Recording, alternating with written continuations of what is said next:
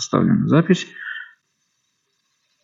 Да, Перке Мунахим, Перек Гимель.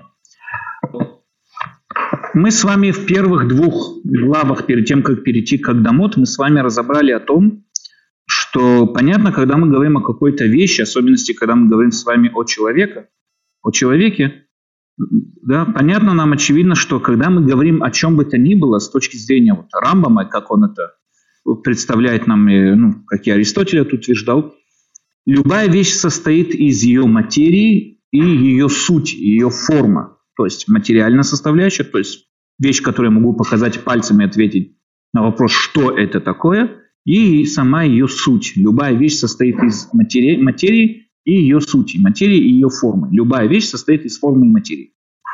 Таким образом, для того, чтобы понять саму вещь, я хочу вот первый раз знакомиться с каким-то непонятным объектом, я в первую очередь должен ответить на два этих вопроса. Из чего это сделано, что это за материя, что это за мной, передо мной лежит, и какая форма, то есть какой ее смысл, какой смысл этой вещи, какая суть, для чего суть может быть на вопросы от сути могут несколько вопросов отвечать. Для чего она сделана, какой потенциал в ней заложен, к чему она стремится, эта вещь. Это все относится к самой ее сути. Сейчас это ее материя, а вот какая ее суть и так далее. Допустим, вот перед нами это доска. Вот это можно писать как доска. Я всегда, знаете, привожу примеры. Допустим, возьмем с вами, не знаю, книгу Толкина, да, «Властелин колец». Кто-нибудь читал ее, на иврите вот такая вот толщина, 3000 страниц. Я ее одолел. Я ее одолел. Но, во всяком случае, вот такая вот толстая книга «Властелин колец», все три книги вместе. Теперь я задаю вопрос, что это такое? Показываю вам на книгу, что это такое. Придет человек мне скажет, что это такое. Это стопка бумаги или листов бумаги, которая имеет такой-то и такой-то вес, имеет такой-то и такой-то размер страниц. В ней разбросано чернила, с ее составляющие, химические составляющие такие, такие, такие. Он мне ответил на вопрос, что это такое, но ответил ли он мне на вопрос, что это такое? Могу сказать, это самый величайший эпос человечества, это самый величайший, там, не знаю, классика всех фэнтези, которая может быть, это самые глубокие персонажи. И, и я тоже абсолютно прав. Только здесь разница в том, что он описывает ее материю, этой книги, а я описываю ее форму. Что это означает, что это собой лежит. То же самое, когда я показываю вам на свиток Торы, что это. Можно сказать, ну, это вот кожа, листы кожи, и с чернилами, там состоит, опять же, химические составляющие и так далее. Это тоже отвечает мне на вопрос. Но это ее материя, а ее форма – это идеи, которые в ней записаны. А что в ней записано? Идеи Торы. То есть любая вещь у нас состоит из формы и материи. Мы с вами говорили, что собой представляет человек. Человек тоже состоит из формы и материи. Форма человека, материя человека – это его живучесть, это все, что означает его живучесть. Как в восьми главах Рамбам нам объяснил пять составляющих определения человеч- человека как человек, то есть его живучесть. И в дальнейшем его форма. Его форма – это его разум. разум Рамбам нам постановил, что разум, именно разум человека, является его форма. Когда материя придвигается к форме, человек реализует свой потенциал. Надо заметить, что, как мы с вами дальше увидим, эта идея в основном была идея Аристотеля разделять таким вот образом форму на материю. У Платона был раздел немного другой. У Платона был дуализм, был два мира, скажем так. Был мир наш здесь, мир материальный, и есть мир идей, идея, знаю, как это говорится, идея. Мир идей где-то находится. То есть, если я вам задам вопрос, сколько треугольников в мире? Сколько в мире треугольников? А? Не, вы говорите о семи видах разных треугольников. Нет, по-настоящему есть только один треугольник.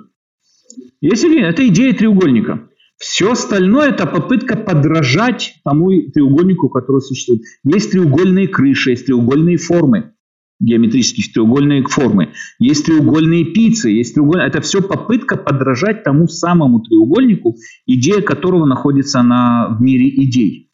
Таким образом, все, что мы с вами говорим, сколько в мире красоты. Красота одна. Только есть человек, который пытается достичь эту красоту через красивую книгу, которую красиво он пишет, через красивую картину, через красивую музыку, через... Все они пытаются достичь вот этого какого-то формы этой красоты. Все, весь этот мир пытается достичь формы красоты, и природа пытается достичь формы красоты, но форма красоты есть одна. Любая вещь, которую мы можем каким-то образом описать, сказать, красивый, треугольный, розовый, черный, у всех этих вещей есть, какой-то, есть какая-то идея на духовном, мире идей, и наш мир постоянно стремится к этой идее. Когда Платон задался вопросом, откуда человек, который рождается, он знает, что такие есть такие идеи, к которым надо стремиться. Ладно, природа к этому стремится, мы знаем, что природа, у нее выбора нет, она там ее что-то ведет туда. Но откуда человек должен знать, что он должен стремиться к справедливости? Он приводил также примеры, там, справедливость. Мы никогда не сможем реализовать справедливость в этом мире абсолютно и полностью, но мы стремимся к той идее справедливости, которая находится там. Откуда мы знаем, что к ней надо стремиться? Откуда мы знаем, что надо стремиться к идее справедливости? Нам кто-то рассказывал об этом? Даже если кто-то рассказывал, откуда он об этом знает? А тот откуда знает? Откуда мы знаем, что существуют такие идеи? И здесь Аплатон идет на очень такой интересный ход действий. Он говорит, что в животе матери ребенка об этом обучают.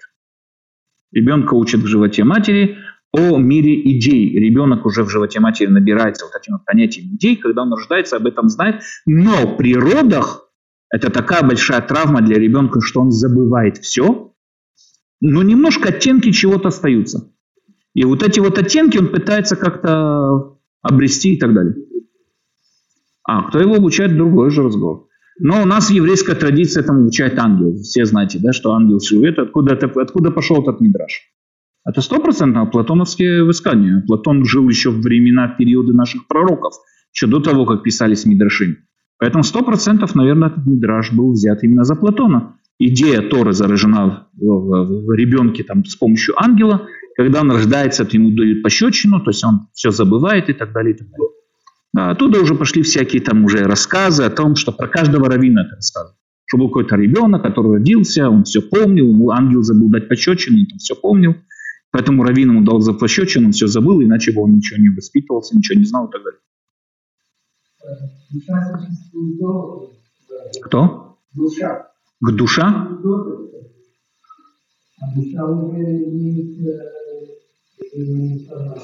Это хороший вопрос, что означает душа и какую информацию она имеет. Когда мы говорим с вами, даже если мы возьмем мистику, три составляющих души, вопрос, о какой душе идет речь. То есть, что именно было? Нефеш, руах, они не существуют это, в верховных мирах. Даже по мистике то, что находится в верховных мирах, это нишама шеля нишама. Нишама шеля нишама, необычная нишама тоже.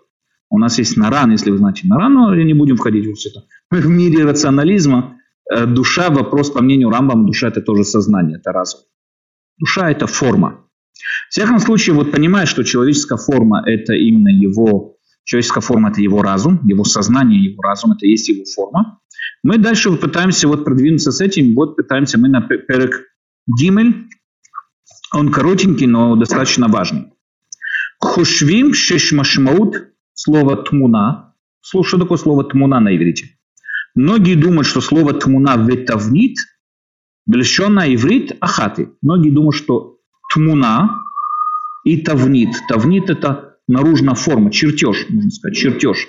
Да? Тмуна, то, что сегодня сиртут называется, в их понятии можно было назвать тавнит – форма, наружная форма вещей, или тмуна, многие думают, что это одно и то же. Вена давархен, однако это не так. Мишум тавнит умунах агазур мин бане. Тавнит, корень слова тавнит, это бане, строение, скажем так. У машмауто мивне давар ветхунато. Кломар тавнито. Дугмат арибуют, вейгульют, вамишелашут, вешара тавнит. То есть это именно форма, форма самих наружно, форма вещей, можно сказать, его геометрические описания или иного объекта. То есть я говорю, он квадратной формы, он треугольной формы и так далее, и так далее. То есть тавнит относится к э, каким-то э, геометрическим описаниям того или иного э, объекта, который я пытаюсь объяснить. Неймар, например, у нас написано в Торе, это тавнит а мешкан, ведь тавнит колькилав. То есть чертежи мешкана строение мешкана и строение всех его инструментов и так далее. Венейма уре веасе бетавнита машер ата маре баар. Написано, сделай под, по этому виду, по этому тавниту, по этому очертанию, которое ты видишь на горе, тоже же самое и сделай. То есть то, что вот Муше постиг на горе, это же, эти же тавнио должен был сделать мешкане. Тавнит коль ципор канафа шертоу башамаем и так далее. Тавнит я, тавнит улам, то есть мы говорим, да, там чертеж руки, чертеж зала, какого-то помещения и так далее. Коль или тавнит. То есть что такое тавнит? Это наружное описание или очертание какого-то предмета. Лахен, поэтому, эна иврит махила клал это битуим аль-тиурим акшурим белука. Поэтому вы нигде во всем Танахе, во всех писаниях наших мудрецов не найдете слово «тавнит» связано с Богом. Не написано, что человек сделан быть тавнит Всевышним. Не написано, что человек, он, он имеет какие-то тавнит и так далее. Все, что связано с Богом, вы нигде не увидите рядом с ним слово тавнит. Потому что тавнит – это именно описание геометрических, каких-то наружных э, вот этих его качеств. Естественно, у Всевышнего этого быть не может, как мы дальше это объясним, и поэтому, естественно, что с ним слово тавнит связано с ним не может быть, говорит Рамбам. Вилю тмуна, однако слово тмуна, и мунах месупак бальшалош машмойот. Слово тмуна, говорит Рамбам, оно сомнительное слово. Что значит сомнительно? Оно может быть или слово, которое мы одолжили для какого-то понятия, или многозначимое слово. У него есть три машмаута, у него есть три смысла у слова тмуна. Первое. Ум меш бемуван шельцурата давара мусагит бихушим михуц Клума Клумар тавнито ומתארו, והם דבריו ועשיתם פסל תמונת קול, כי לא ראיתם כל תמונה ביום דיבר השם אלוקיכם בחורף מתוך האש и так далее. То есть тмуна – это то, что мы видим. Первая вещь, которая бросается нам, элемент, объект, который мы видим, наблюдаем, видим, и его вот наружная форма. Да? Я увидел какую-то тмуна, я увидел что-то. То есть то, что вот представляется перед моими хушим, перед моими чувствами. То, что проявляется, это называется первое, это слово тмуна. Изображение. Да, изображение, которое я засекаю. Мы с вами видим, что изображение это тоже не отвечает полностью, потому что есть разные виды изображений. Сейчас мы с вами разберем. Но первое именно то изображение, которое я вижу своими ушами. Мехут следат, как он говорит. То есть не то, не то, что я должен их обдумать, а вот прям вот вижу, вот. Вот здесь вижу что-то. Второе. Умешамеш э, бемуван шелацура амедумьене шелапрат. Анимцет бедимайон лахар елмутоми нахушим. והוא שנאמר בשאיפים מחזיונות לילה בנפול תרדמה לאנשים וסוף דברים יעמוד ולא אכיר מראה ותמונה לנגד עיניי כלומר דמיון אל מול עיניי בשנתי. Второе, надо понять, тмуна относится к воображаемым объектам.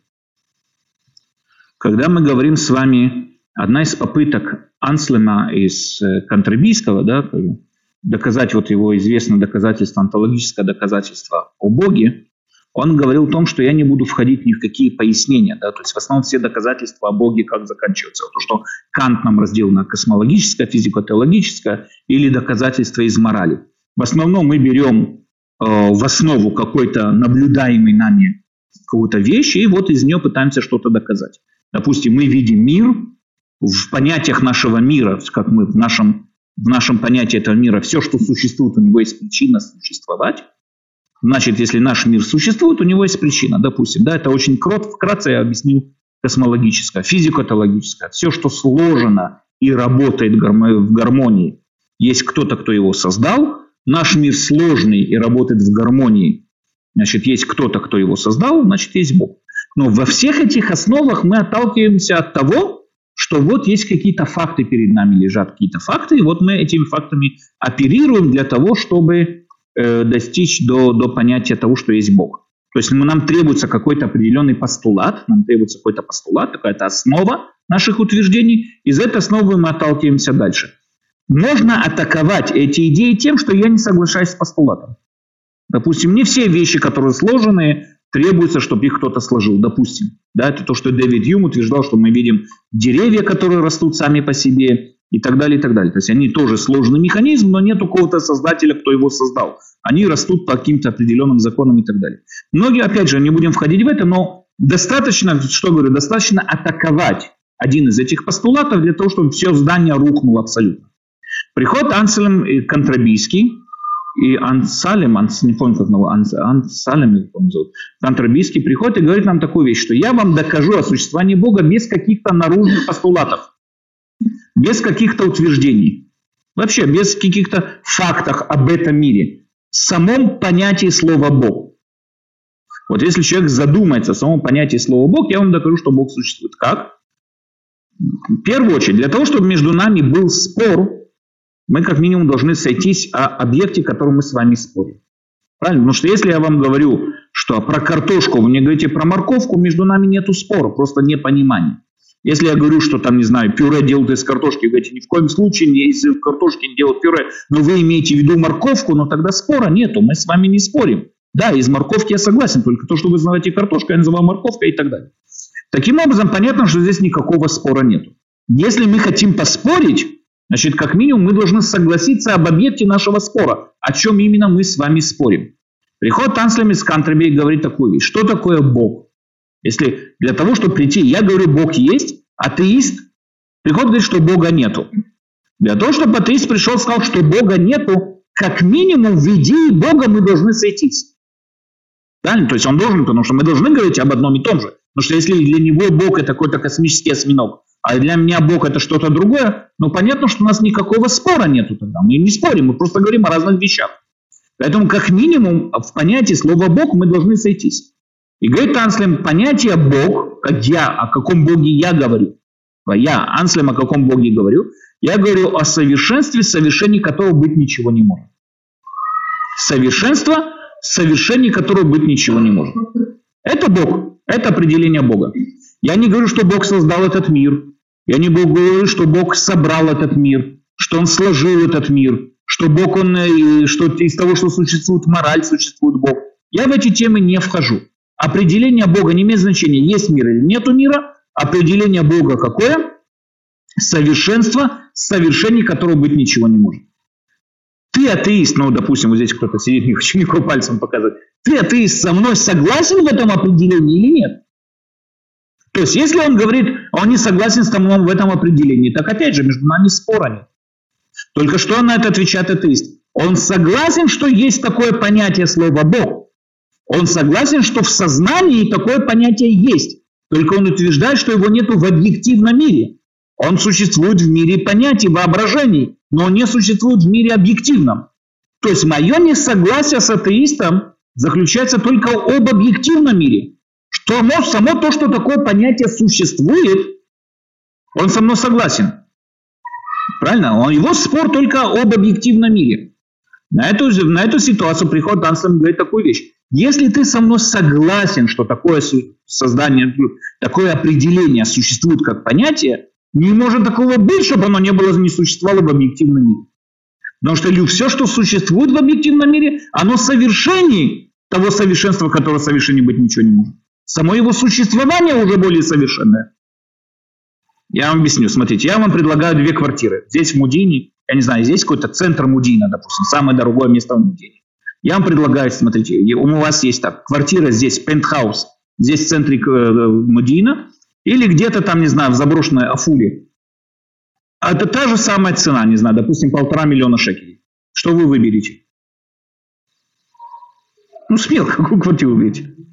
Ну, в центре Мудина, правильно? Я вам говорю сейчас, смотрите. Но в центре Мудина есть недостаток. В этой квартире Каблан не достроил окна. Вам надо будет достроить окна. То есть квартира есть, все есть, окон нету. Что вы выберете? Все равно в Мудине. Я вам скажу еще раз, там надо электричество подвести. Что вы выберете? Все равно в Мудине, наверное, правильно? Потому что, я вам говорю, еще один недостаток. Есть маленький недостаток. Квартира в Мудине не существует. Что вы выберете? Афулю, наверное. Правда, я в Афуле бы никогда не выбрал ни за что. Ну, допустим, в Афуле. Почему? Потому что то, что ее не существует, это еще не какой-то дополнительный недостаток. Это такой огромный недостаток, что все, что существует, выше ее. Все, что существует, больше ее. То есть квартира в Мудине, в центре Мудина, без закон, без дверей, она существующая. В ней есть недостаток. Хорошо, мы с этим недостатком справимся. Но то, что ее не существует, это такой огромный недостаток, что все, что существует, выше ее. Любой какой-нибудь там, не знаю, дом в Афуле, в Ерухам, в разных таких забытых Богом городах, он превыше любой квартиры, которая не существует в Мудине. Потому что ее несуществование, несуществование такой недостаток, что все, что существует, выше ее. Правильно? Поэтому, если ты, ты атеист, ну, опять же, да, я говорю о каком-то гипотетическом атеисте, ты со мной согласен, что такое понятие, как совершенство, совершение, которое быть ничего не может, существует, ты не можешь не согласиться, что его нет. Потому что все, что есть, Это означает то, что ты не согласен с самим этим понятием, что оно существует. Значит, одно из двух. Или между нами спора нету, или ты сам с собой не разговариваешь. Левая сторона головы не разговаривает с правой, иначе другого объяснения не быть. М? Почему? Откуда мы знаем, что есть храм? Что? А, что ему... Okay. Ну, не знаю, про храм, к сожалению, это не работает. К сожалению, с храмом это не работает. Но во всяком случае, во всяком случае, к чему говорит здесь Анслем? Анслем здесь делает определенный скачок, и он разделяет. У нас есть два типа, как сказать, знаний. Знания субъективные знания и объективные знания. Когда Толкин писал книгу про эльфов, да, вот это «Властелин колец», опять же, там есть, у них есть четкие законы, у них есть четкие, мы знаем, как эльфы выглядят. Они высокие, блондины, у них острые уши, они очень красивые, они очень умные. Мы знаем четко, как эльфы выглядят. У них есть свои законы, мы знаем, как они умирают, мы знаем, как их убить. У них свой язык. Толкин создал целый язык эльфов. У них свой язык, у них все. Мы все знаем про эльфов. Только что у них есть один недостаток. Их нет в объективном мире. Нет эльфов в объективном мире. То есть вполне может быть, что есть что-то, что о чем я думаю, есть какое-то изображение в моем сознании, то, что называется субъективное воображение, оно существует, но его нету в объективном мире. Может ли понятие совершенства, совершения которого быть ничего не может, оставаться только в субъективном мире? Говорит Анслем, нет, этого быть не может. Потому что если оно только в субъективном мире, это уже такой недостаток, что все остальное совершение его. Поэтому, э, значит, само понятие, может ли совершенство существовать, совершенство, совершение которого быть не может, оно уже не может такого быть, чтобы его не было. Просто Анслем говорит, что в основном люди атеистов нет, утверждает Анслем. Ну, его время не было, всех сожгли. Атеистов не было. Говорит, но если, но если атеист, если и есть, так это у него просто голов, в голове каша. Я ему сейчас все докажу. Сам атеист уверен, что Бог есть, знает, извините, он знает, что Бог есть, только он сам себе еще не разобрался. Это утверждение Анслема. Вот это Анслем. И здесь его красота в том, что он построил полностью без каких-то вообще суждения каких-то других факторов. Что? Само понятие Бог. Само понятие Бог. Ты согласен, что есть такое понятие, как хорошая квартира в Мадеине? Да. Понятно. А да. нет? Нахон. Нет, но здесь другое. Здесь не. Он не сказал, что ты согласен, что эльфа их нет совершенство совершений, которого быть не может. Если оно есть как понятие, оно обязательно должно быть в объективном мире. Потому что если оно нет, значит ты не представляешь себе совершенство совершений быть, которого не может. Анслем Контрабийский, с. Кантер... Я не вспомню, как на русском его. Анслем Микантроби его на иврите называют. Это мой перевод Анслем Контрабийский. Это я его так назвал. Как он на русском, я не знаю. То есть, Кентербури, Кентербери, не знаю, как там называется. Но, во всяком случае, во всяком случае, к чему-то говорим. У нас есть вещи, у нас есть предметы, которые могут существовать в нашем воображении совершенно субъективно, абсолютно субъективные, и они тоже называются тмуна. Сон, который мне приснился, персонажи, которые мне приснились, автор книги там про Винни-Пуха. Винни-Пух тоже это был абсолютно, абсолютно воображаемый персонаж, и он есть, у него есть правила, по которым он себя ведет, есть язык, на котором он разговаривает. У него даже целый ход мышления есть. Мы понимаем, что эта вся вещь существует, и она есть, и так далее. Но все равно, все равно в нашем понятии, мы понимаем, что в объективном мире ее нет. Это надо четко разделить. Не все, что существует в субъективном мире, существует в объективном мире в основном у разных психов здесь и происходит, э, как сказать, расстройство. В основном часто происходит именно на этой почве. У них нет границ между субъективным восприятием и объективным. У нас есть два восприятия. И тмуна, относящаяся к субъективному Э, воображению, восприятию тоже называется тмуна. То есть это что-то восприятие разума без органов чувств. И Толкин никогда в жизни не видел эльфов, но он их написал, он никогда в жизни не слышал их язык, он их написал и так далее. В-третье, Умишамеш бемуван шелейняна амити амусаг басехель. לפי המובן השלישי הזה נאמר אצלנו יתעלה תמונה ונאמר תמונת השם מביט, משמעותו בירו ואת אמיתת השם ישיג. Третье, тмуна относится даже не к воображению, а к логическому вычислению, к логическому выводу, который совершает человек. Человек, который совершает логический вывод, мы можем сказать тоже, он исиг тмуната давар, да, он постиг вещь, полную картину какой-то вещи и так далее. К ней тоже относится слово тмуна. Для чего Рамбам нам все это описал? Для чего нам это надо знать? Потому что у нас есть один очень громкий стих Торы, который вызывает у многих э, непонимание. Написано про Муше «Тмуна Ташем бит». Он видел Тмуна Всевышнего. Если мы воспринимаем как Тмуна, то, что говорит Рамбам, что это синоним, да, синоним, это похожие слова, синоним на тавнит, ну тогда здесь, извините, есть целая проблема. Если мы скажем, что Тмуна это синоним тавнит, так что он видел чертеж Всевышнего, то быть не может. Поэтому а какой Тмуна и бит Муше? Первый вариант не может быть, что он его увидел органами чувств, изображение, которое он видел органами чувств. Второе, что ему что-то приснилось во сне, тоже быть не может, потому что во сне мне снится тоже какие-то разные элементы, какие-то объекты, которые я бы мог их увидеть в объективном мире, если бы они существовали. Поэтому это может относиться только к третьему логическому выводу. Поэтому, когда в Торе написано «тмунат ашен бит», очевидно и понятно, что мы здесь говорим не о самом каком-то изображении Всевышнего, а каком-то восприятии, каком-то не восприятии, а выводе, логическом выводе, который совершил, сделал человек. Okay? Это тоже, про это тоже сказано Тмуната Шеми Бит. Потому что что именно ему приснилось? Ну, вот это он, все, что приснилось, это не Бог. А если мы говорим, что Муше его хвала, что он Тмуната Шеми Бит, то есть нам очевидно и понятно, что ему что-то приснилось, что он что-то увидел, он что-то э, осознал. Это хвала ему. Если бы это было во сне, что он того увидел? Пикассо, в основном я слышал как-то очень скучную лекцию о том, как понимать Пикассо и всех таких вот товарищей. Они пытаются дать вам описание объекта со всех сторон его проявления, со всех сторон его проекции. То есть сверху, снизу, со стороны, слева, справа и так далее. Окей, все, да, не знаю. Я не понимаю это, но. Да. Окей. Да, давайте мы переходим на четвертый, четвертую главу.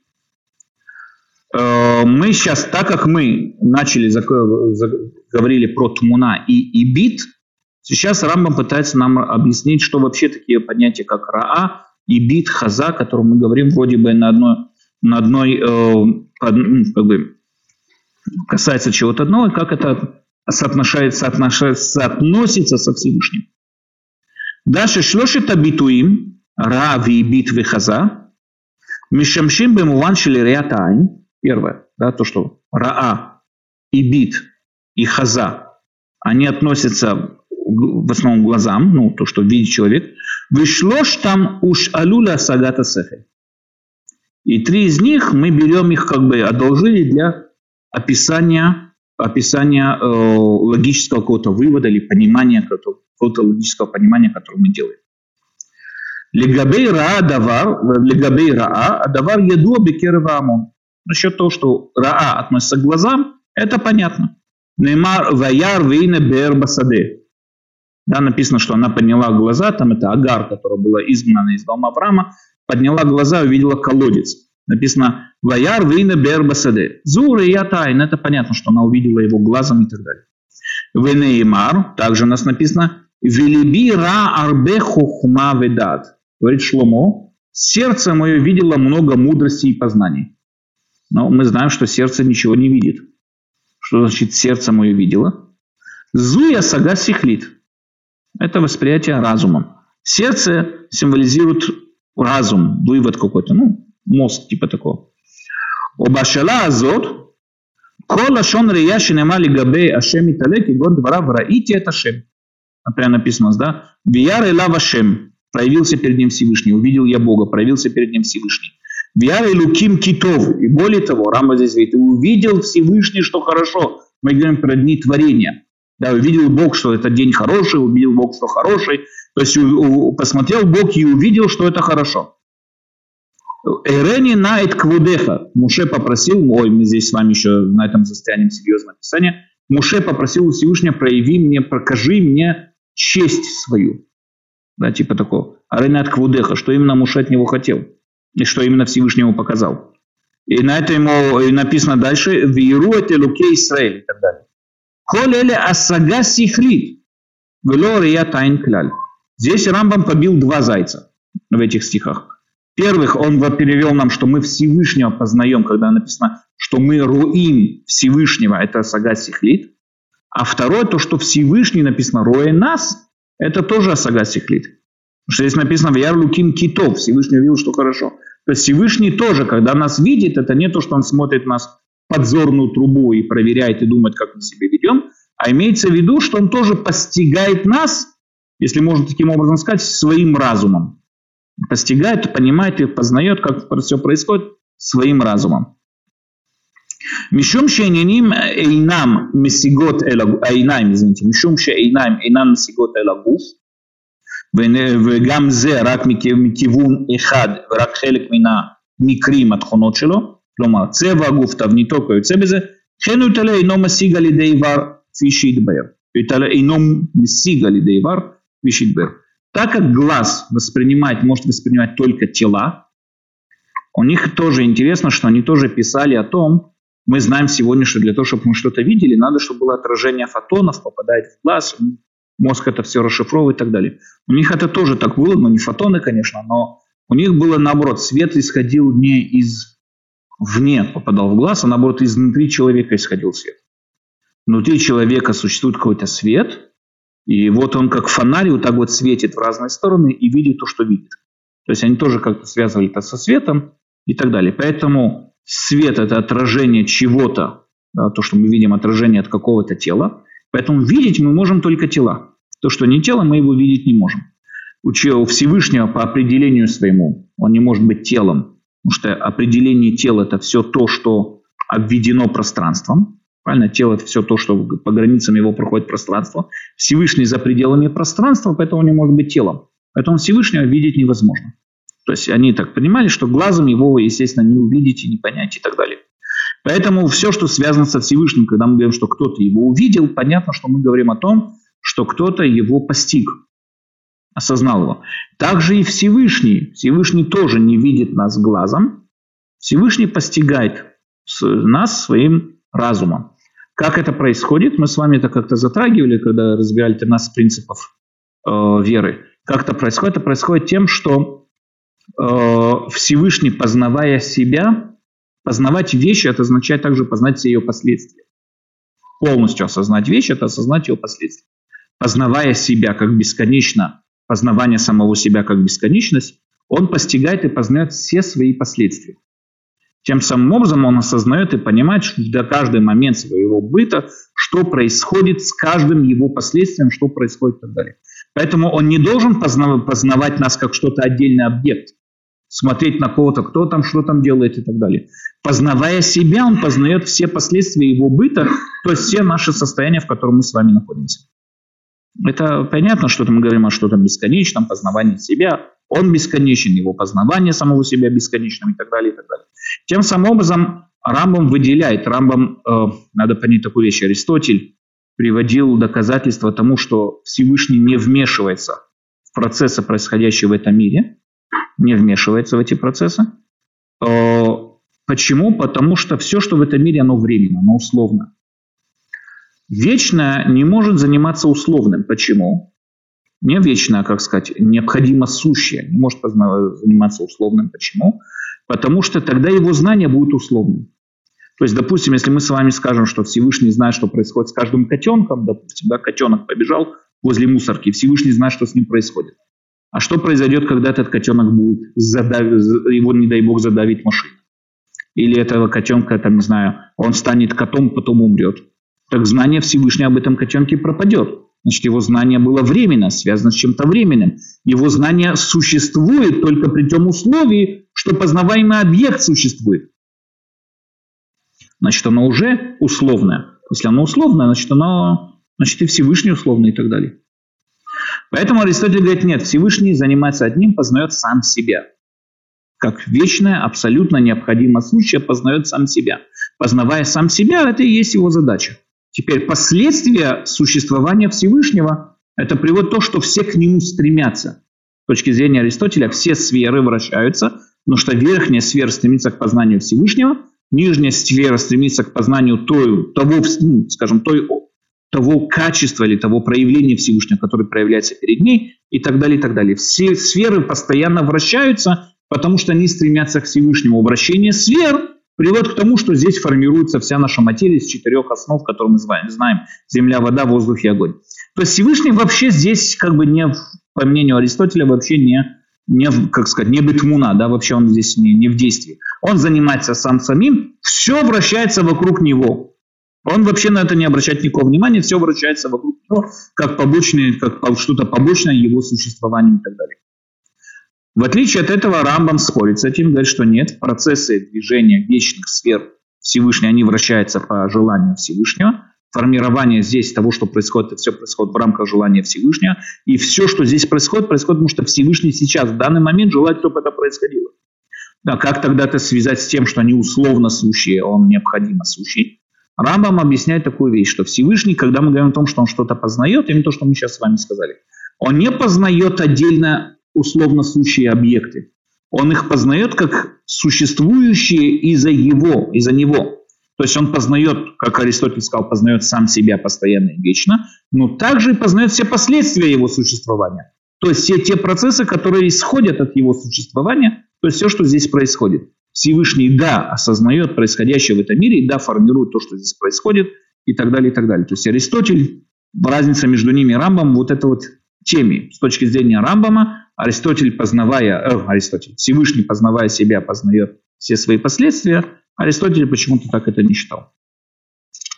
Окей. Во всяком случае, понятно нам и очевидно, когда мы говорим, что Всевышний что-то видит, везде, где в Торе мы видим, что Всевышний говорит, «Ибо вижу я грешника, ибо глаз мой ходит по земле Израиля», и так далее, и так далее, имеется в виду постигает. Не то, что он видит глазом, и нет у него какой-то подзорной трубы и так далее. Каюце безе также связано с этим слово ибит, когда мы говорим, да? Ибит – это слово «смотреть», смотреть в каком-то направлении. Раа – это видеть, лирот – это видеть, а лябит – это смотреть. Каюце безе ибит мишамеш бемуван шель афнаята айн эль давар.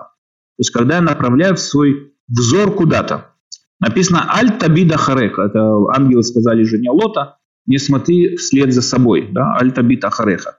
«Ветабет и что мяхарав». И также написано «Я, братья, я посмотрела она назад». «Венибат ла арец». И там посмотрел там на землю и так далее. Интересно, знаете, просто Рамбам утверждает, мы в дальнейшем с вами это увидим, он утверждает, что все виды ангелов, вспоминающихся в, в Торе, вообще в Танахе, да, в Танах Тора, в письменной Торе, то, что называется, включая Танах и так далее, это пророчество. Это люди видели какие-то объекты, мы дальше с вами будем разбирать, что собой представляет пророчество, но это достижение человека. Человек понимает и достигает вещи в каком-то контакте с кем-то. Он должен видеть какой-то облик перед собой. Поэтому написано всегда, что ангелы проявлялись в разных формах. Были пророки, которых видели как женщины, были пророки, которые видели как старцы, как молодые, в каждом проявляется по-своему проявление. То есть это пророческий дар, это пророческое восприятие того, того или иной информации через какой-то облик. И поэтому это Рамбам в первую очередь объясняет то, что вот проявилось перед Авраамом. Пришли три ангела навестить Авраама. Да, проявились три ангела перед Авраамом. Что это такое? Ну, как у нас начинается эта глава? Проявился Всевышний, да, Вейра, Вейра Ашем Авраам Бейлуны Мамрей, появился Всевышний перед Авраамом в рощах Мамрей, и поднял глаза и увидел трех ангелов. Секунду, подожди секунду. Появился Всевышний. Что тебе Всевышний сказал? Не увидел трех, увидел трех странников. Секунду, оставь странников в покое. Что тебе Всевышний сказал? Говорит Рабину Бахья, многие другие комментаторы, включая Рамбам, также это и было то, что сказал Всевышний. То есть он увидел трех людей, стоящих перед ним. Это пророчество Авраама. Все, что они ему наговорили, это было пророчество о том, что у него родится сын, о том, что этот. Филон Александрийский, мы как-то с вами разговаривали про него, он описал, почему именно три, потому что Всевышний всегда, когда мы говорим о Боге, мы говорим о Боге, о его последствиях, о его причинностях и так далее, поэтому всегда именно через три. То есть Авраам постиг в этот момент высший пик монотеизма и в трех его проявлениях, скажем так. Это отдельная там теория Филона и так далее. Три появилось, то есть Авраам осознал и понял, понял монотеизм и так далее. То есть описывается пророчество Авраама. Хорошо. А что тогда произошло с Лотом? Лот сидел у города, увидел, как вот эти ангелы зашли в дом. Лот тоже видел в пророчестве? Ну, допустим, да. А тогда все грешники из дома, которые собрались, хотели их отыметь, как там написано, да, они хотели именно другаться, и поэтому Лот дал им своих дочерей. Кого грешники из дома видели? Тоже кого? Если мы говорим, это вопрос, который задают на Рамбама и на многих тех, кто так вот объясняет. Если ты говоришь, что это было всего лишь пророчество, так кого увидели грешники из дома тогда? Э, Равдон Ицхака Барбанель, у него есть э, комментарий на Мурена Вухим, и он пишет, он доказывает из текста самой Торы, что все, что нам рассказывается про Лота, все это все один длинный сон Авраама.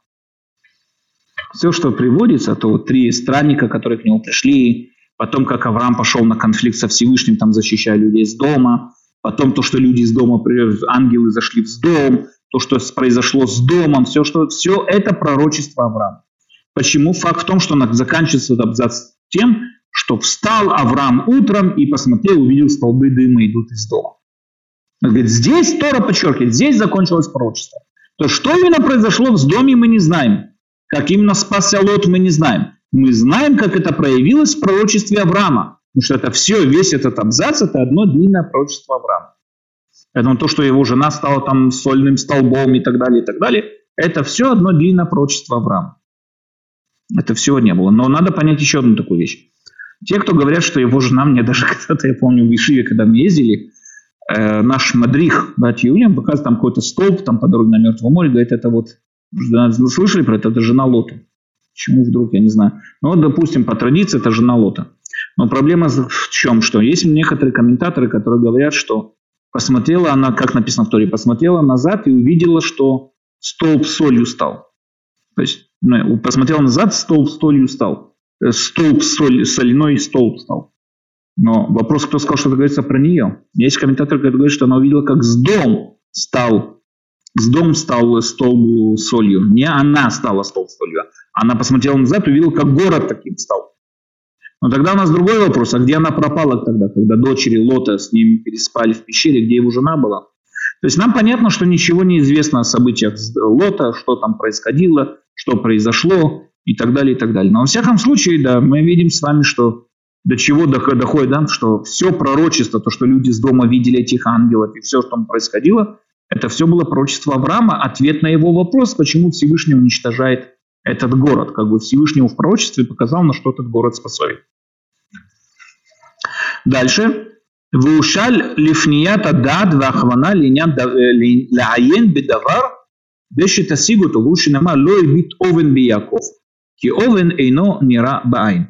У нас также, говорит Рамбам, так как реэ относится к э, взгляду, также и к э, восприятию разума, также и слово «ибит» относится у нас тоже как и к взгляду, так и к разуму. То есть направил свой взгляд или направил свою мысль.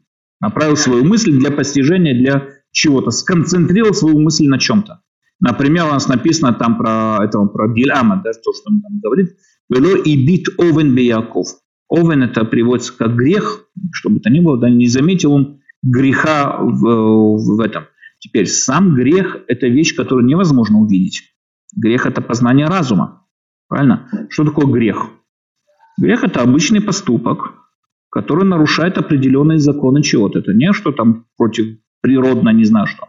Грех это запрещен именно тем, что он запрещен Торой или чем-то ни было. То есть надо разумом можно познать грех. Когда я вижу, что человек что-то совершает, я понимаю, что если он еврей, придерживается Торе, значит, он что-то нарушил. Если нет, не нарушил. Но то, что я вижу, я вижу только обычное действие кого-то. Я не вижу сам грех.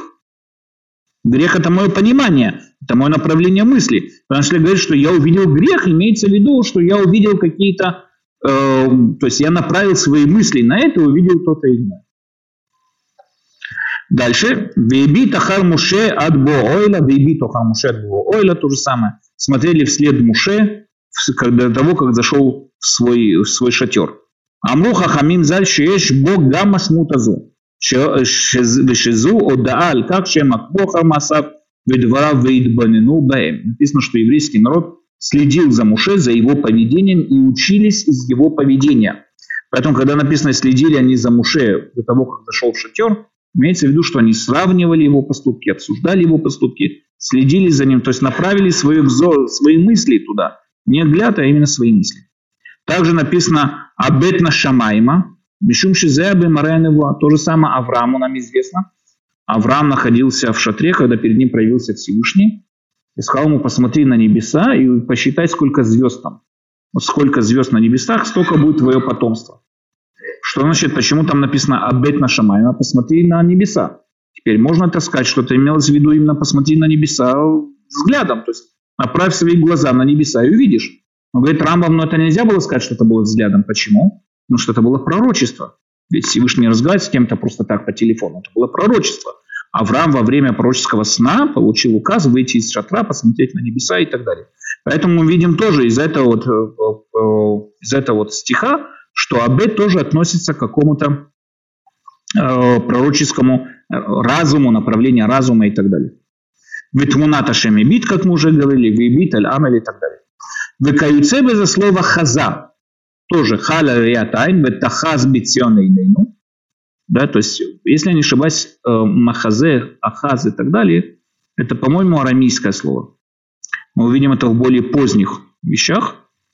Но, в всяком случае, халя риатайн, ветахаз битсионейнейну, вушаля асагат алев, то же самое, это связано тоже с познанием разума. Ашер хазаль Иуда в Иерушалаем, аят варашем эль Авраам бемахазе, это видение, Башала зунума вихезу это Элуким, так далее, веда зот. Да, они познали Всевышнего и так далее, и так далее. Таким, таким образом, когда мы говорим, что кто-то увидел Бога, написано в Торе, это ни в коем случае не объясняет, не говорит нам о том, что он какой-то физический объект, имеющий какие-то очертания, и эти очертания увидел человек. Нет, потому что увидел, взглянул, посмотрел, все, что это с этим связано, оно также говорит нам об э, сознании. Человек осознал Бога, увидел Бога, то есть осознал Бога. Да, человек увидел что-то, он, мы говорим, тоже осознал. То есть мы говорим о каких-то выводах, доводах, которые совершает человек и так далее. Мы говорим, что он их увидел, осознал и так далее. Поэтому все, что связано с Богом, или Бог кого-то увидел, или мы кого увидели Бога, имеется в виду только на уровне сознания. Ни в коем случае не говорится о каких-то физических постижениях, достижениях и так далее. Окей, давайте мы с вами начнем еще одну главу, перед Гей. Не знаю, успеем ли мы ее сегодня, но Давайте я начнем. Э, Кашер эхель роша философим. Да, то есть у нас понятно, что роша философим, когда говорит Рамбам, это Аристотель. Кашер эхель роша философим лахкору. Влави райот аль дворим не старим меод. У Аристотеля есть книга, которая называется Шамайм. Э, Аля Шамайм. Книга называется Аля Шамайм. Эта книга относится к его вот этому кодексу физика, то, что называется. В книге физика у него есть книга Аля Шамайм про небеса. Теперь про книгу физика, то, что он разделяет, его мир разделялся под лунный мир и надлунный мир. Подлунный мир, Аристотель говорит, что он состоит из четырех элементов, и все наблюдаемые им вещи идеально совпадали, соотносились с этим миром, поэтому было его очень тяжело спорить каким бы то ни было образом, как-то логически к нему подойти, была очень большая проблема. Но то, что он пишет над лунным миром, во-первых, он исходит из того, что сферы состоят из пятого элемента, они не могут состоять из четвертого, из четырех элементов, но что у четырех элементов есть место обитания, где они есть, а сферы вращаются вечно. Для того, чтобы сферы вращались вечно, надо, чтобы у них не было определенного места для обитания того или иного элемента. Наш мир не вечный. Почему? Потому что когда вот я бросаю, то есть камень, допустим, какой-то, по мнению Аристотеля, камень падает вниз. Почему? Потому что бросается сила, заканчивается сила моего броска. То есть природное движение у Аристотеля, природное движение – это вверх-вниз. Это природное движение любых вещей. Вверх-вниз. Камень падает вниз, вода течет вниз, э, огонь поднимается наверх, и там, не знаю, дым поднимается наверх. Да, то есть это всегда вверх-вниз, это природное явление. Все то время, что туда не вмешалась какая-то дополнительная сила. Допустим, ветер подул на огонь, а огонь подул там в сторону. Ветер подул на дым и сбил его стол. То же самое, я бросил камень, и камень полетел в сторону. Полет в сторону – неприродное явление. Если мы видим в мире куда-то что-то летит в сторону, мы можем знать, что туда вмешалась какая-то посторонняя сила. теперь, когда, как только сила броска в камне кончается, по мнению Аристотеля, да, камень сразу же падает вниз. Почему? Потому что это и есть его природное местонахождение. Все в этом мире стремится к своему природному месту обитания. У каждого элемента есть свое природное место обитания. У камня это земля, у воды это вода, и у огня это космос, и, и воздух, и так далее, и так далее. Все стремится к своему этому. Почему же все-таки мы существуем? Почему этот стол не распадается на разные элементы, на четыре составляющих и так далее? Потому что постоянно вращаются сферы, которые постоянно это все взбалтывают и постоянно это все делают. Практически наша форма, наша материя, материя как материя, существует из-за того, что постоянно, сфера находится в постоянном вращении, тем самым образом они составляют все, что вот есть и так далее, и так далее. Это теория Аристотеля. Сегодня нам, конечно, очевидно и понятно, что это не так, но так понимал Аристотель. Космос, космос это все, что находится за пределами этого вот э, элемента Луны, состоит из пятого элемента. У пятого элемента нет определенного места обитания. Поэтому он может быть вечным. Мне достаточно маленький толчок, он будет вращаться вечно. У него нет места обитания, нету что-то, что его куда-то тянет. Поэтому сферы состоят из пятого элемента, вращаются постоянно, у них ничто не мешает их, их вращению, кроме их стремления познать Всевышнего, поэтому они еще и вращаются, и познают, и стремятся, и так далее, и так далее. В дальнейшем Рамба, мы увидим с вами, находит много нестыковок у Аристотеля из того, что несмотря на то, что он объясняет, что они все состоят из пятого элемента, но выводы он делает по отношению к небесам, беря их, как бы беря постулаты из четырех элементов. Говорит, Рамбам так нечестно, так быть не может. Если ты мне говоришь, что это пятый элемент, значит, ты не можешь делать те выводы, которые ты делаешь из четырех элементов здесь. Если это пятый элемент, это пятый элемент, то это совсем другое.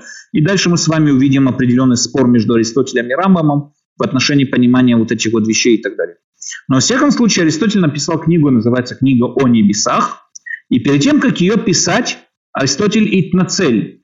он извинился перед читателями, «Вамар дворим шиньянам у шеэйн рауша маен бисварав ехесло башеля машихакар хуцпа у азутует парцудли дабер машеэйн до едиабо».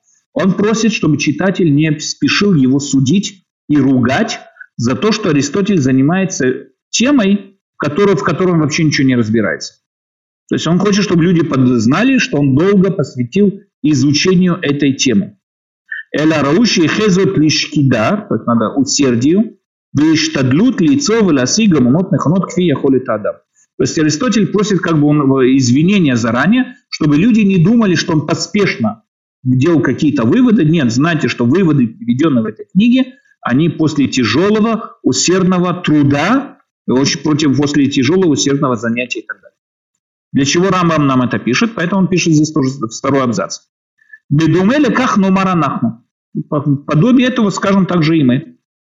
Шаруй адам шилоит прецеля давара гадоль ванихбадазе.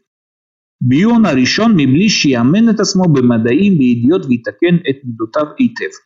Виамит это вута вачукота вадим юниот. Рамбам дальше нам напишет о том, что самая главная проблема у любого научного э, человека, любой, кто занимается наукой, это то, что поспешное, как сказать, представление картины перед собой, поспешный вывод, который он делает. Почему? Потому что в дальнейшем любые доказательства, которые будут приведены против этого довода, он будет их отталкивать, оспаривать. Как только он принимает вот поспешно картину, он принял, вот, осознал, вот так вот ему показалось, что мир построен именно так вот, и так вот именно работает то или иное, все у него подводится под этот первый довод, под этот первый вывод, который он делает. Это всегда так. Первая картина, которая стоит перед человеком, вот ее он будет защищать до последнего. Поэтому, говорит Рамбам, человек должен быть сдержанным. Перед тем, как заниматься наукой или темой, перед тем, как выводить какие-то гипотезы и делать какие-то выводы, он должен в первую очередь убедиться, что все его постулаты абсолютно правильны, и после этого он уже может приступить к чему-то. Тем более, когда мы с вами касаемся темы, которая ну, никак не проверяема. То есть, если человек, знаете, ошибется там, в законах физики, ну, максимум мост упадет или там поезд с рельса идет. Седер, многие люди пострадают, но он поймет свою ошибку. Да, тот, кто строил вот это, если помните, этот зал свадебный, вот этот, э, как его, Версаль, Версаль там в Иерусалиме, да. Я думаю, что он понял свою ошибку. Как бы это грустно не звучало, но свою ошибку он понял. То есть человек, в этом мире человек, который совершает какие-то научные ошибки, он понимает, да. Очень плохо, что он бросился к поспешным выводам, но он, во всяком случае, понимает свою ошибку и так далее. Но человек, который касается вещей, которых очень тяжело проверить, очень тяжело прощупать, их невозможно прощупать. То есть какие-то философские доводы и выводы, там человек может ошибаться всю свою жизнь и не узнать об этом. Он уверен в своей правоте. А почему это так происходит? Потому что он никогда не проверял. То есть с точки зрения Рамбама надо понять такую вещь. Мы с вами говорили уже об этом, да, что логика, она объективна. Нету такого «моя логика» и «твоя логика» и «ваша». Не бывает такого. Есть логика. Она не может быть у каждого своя логика. Это неправильный подход. Есть логика, и она обязывает всех. Логика нам не объясняет, в отличие от законов природы, как устроен наш мир, а логика говорит нам о том, что может быть и чего быть не может. Что, что, что есть бытие, а что не бытие. Поэтому то, что нелогично, оно относится к теме небытие. Такого быть не может. Логика не говорит ни о каком-то конкретном объекте, она говорит о каких-то идеях в общем, да, каких-то идеях бытия, расшифровывает идеи бытия. Таким образом, не бывает такого, что Всевышний за пределами логики. Это чушь полная, абсолютно. Потому что не бывает у Бога своя логика, у нас своя логика. Это абсолютно чушь. Логика, она абсолютная. Всевышний абсолютен, и поэтому тоже не может такого быть, чтобы он был за пределами логики. Поэтому я уже знаю, что Всевышний не может перестать захотеть быть Богом и стать ежиком. Ну, до конца своей жизни уйти на пенсию. Я знаю, что этого быть не может. Почему? Потому что это нелогично. Абсолют не может перестать быть абсолютным. Это нелогичная стыковка. Таким образом, мне абсолютно я могу логикой познать очень много вещей, касающихся Всевышнего и так далее. Но в чем проблема? Я могу ошибаться в логике. Я могу совершать неправильные выводы, делать неправильные доводы. Да, допустим, там говорю такую вещь э, там, не знаю, все люди смертны, Сократ человек, Сократ умрет, это абсолютно правильная логика. Теперь под Сократом я могу подвести разные другие факты, да, там, они могут быть ошибочны, но логичны. Например, я могу сказать, там, как я всегда привожу пример, все коровы летают, Мария Ивановна корова, вывод Мария Ивановна полетит. Да, я сказал абсолютную чушь, потому что, во-первых, коровы не летают, Мария Ивановна корова нет, это можно поспорить, но, во всяком случае, вывод, может, она полетит неправильный. Но с точки зрения логики я сказал абсолютно логический, логический вывод, только он не соответствует этому. Но если я говорю, например, другую вещь, я говорю так, что там, допустим, э, у всех собак хвосты, у моей кошки хвост, вывод моя кошка собака. Здесь я ошибся в, в логике. Логика неправильно построена. Почему? Потому что когда я сказал, что у всех собаки хвосты, я не сказал, что только у собак хвосты стал, это может быть и у коров хвосты, и у крокодилов хвосты, и у кошки хвосты. Тем, что мой первый постулат, что у всех собак хвосты, и у моей кошки хвост, это, не означает, это еще не означает, что она собака. Здесь ошибка в самом логическом вычислении. Поэтому надо понять такую вещь. Очень часто люди, то есть это как бы самые классические простые примеры логики. Но когда дедукция строится, там пятиэтажная дедукция какая-то там, выводы на выводах, на выводах, на выводах, там реально можно запутаться очень четко, очень серьезно, можно затеряться и запутаться и так далее. Проблема в том, что люди бросаются к своим выводам, не просчитывая все свои логические вычисления, и они ошибаются. Но они ошибаются в вещах, которые невозможно проверить. Они ошибаются в каких-то вещах, связанных со Всевышним, с духовными мирами, у них какие-то описываются какие-то ситуации и так далее, они не понимают. И, и проблема в том, что они могут жить всю свою жизнь с этой ошибкой. И они не знают, что они вот хоть и выполняют мицвод, но они живут абсолютно напрасно. Потому что у них улам аба, как мы с вами говорили до этого, у них улам аба не будет, если человек, он думает, что Бога три или четыре. Человек сгорел на костле, кричал «Шмай Шем Элукейну Шамихад», да, вот на, на инквизиции, костре инквизиции, там, от УДП сгорел на этом костре, кричал «Шма Исраэль», но он уверен был, что у Бога есть хвост. Статуе Бог, да, по его вычислениям у Бога есть хвост. Все, он просто так сгорел. У него нет уламаба. Абсолютно никакого ламаба нет. И эта ошибка, он осознает ее только уже потом, когда уже будет поздно. Уже все. Поэтому говорит Рамбам такую вещь. Смотрите, если Аристотель, говорит Рамбам, бросался к извинениям, когда он пишет о нашем физическом мире. Потому что, как бы мы ни говорили, но пятый элемент – это физический мир. Не наш, но физический мир. Он с пятый элемент, что-то нам незнакомое и так далее. И Аристотель там извиняется. Тем более мы, когда занимаемся вещами, связанными с такими темами, которые очень тяжело проверить, мы тем более должны не бросаться к поспешным, поспешным выводам. Это самая главная проблема всех занятий метафизики. Когда у человека как Рамбам пишет, юношеское вот это бурление крови, он хочет как можно быстрее познать все, он бросается к разным, э, к разным стремлениям и так далее, и в конечном итоге это приводит его к тому, что вот он совершает какие-то поспешные выводы и в них ошибается. Это самая главная проблема, которая может быть у человека, но что никогда ее не сможет проверить в дальнейшем. Он может всю свою жизнь прожить, но проблема здесь в том, что он э, постулаты и логические выводы у него были абсолютно неверны.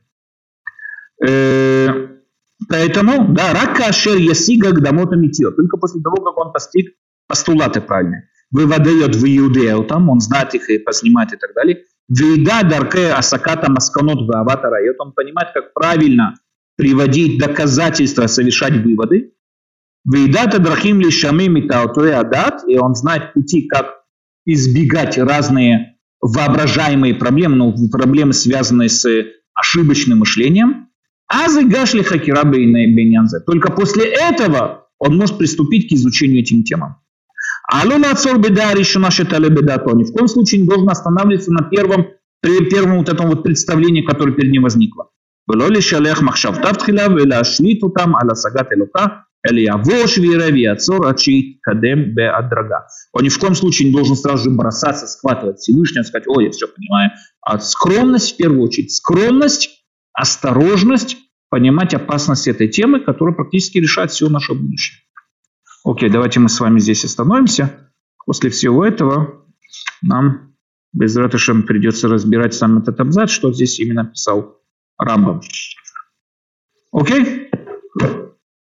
Шавуатов всем.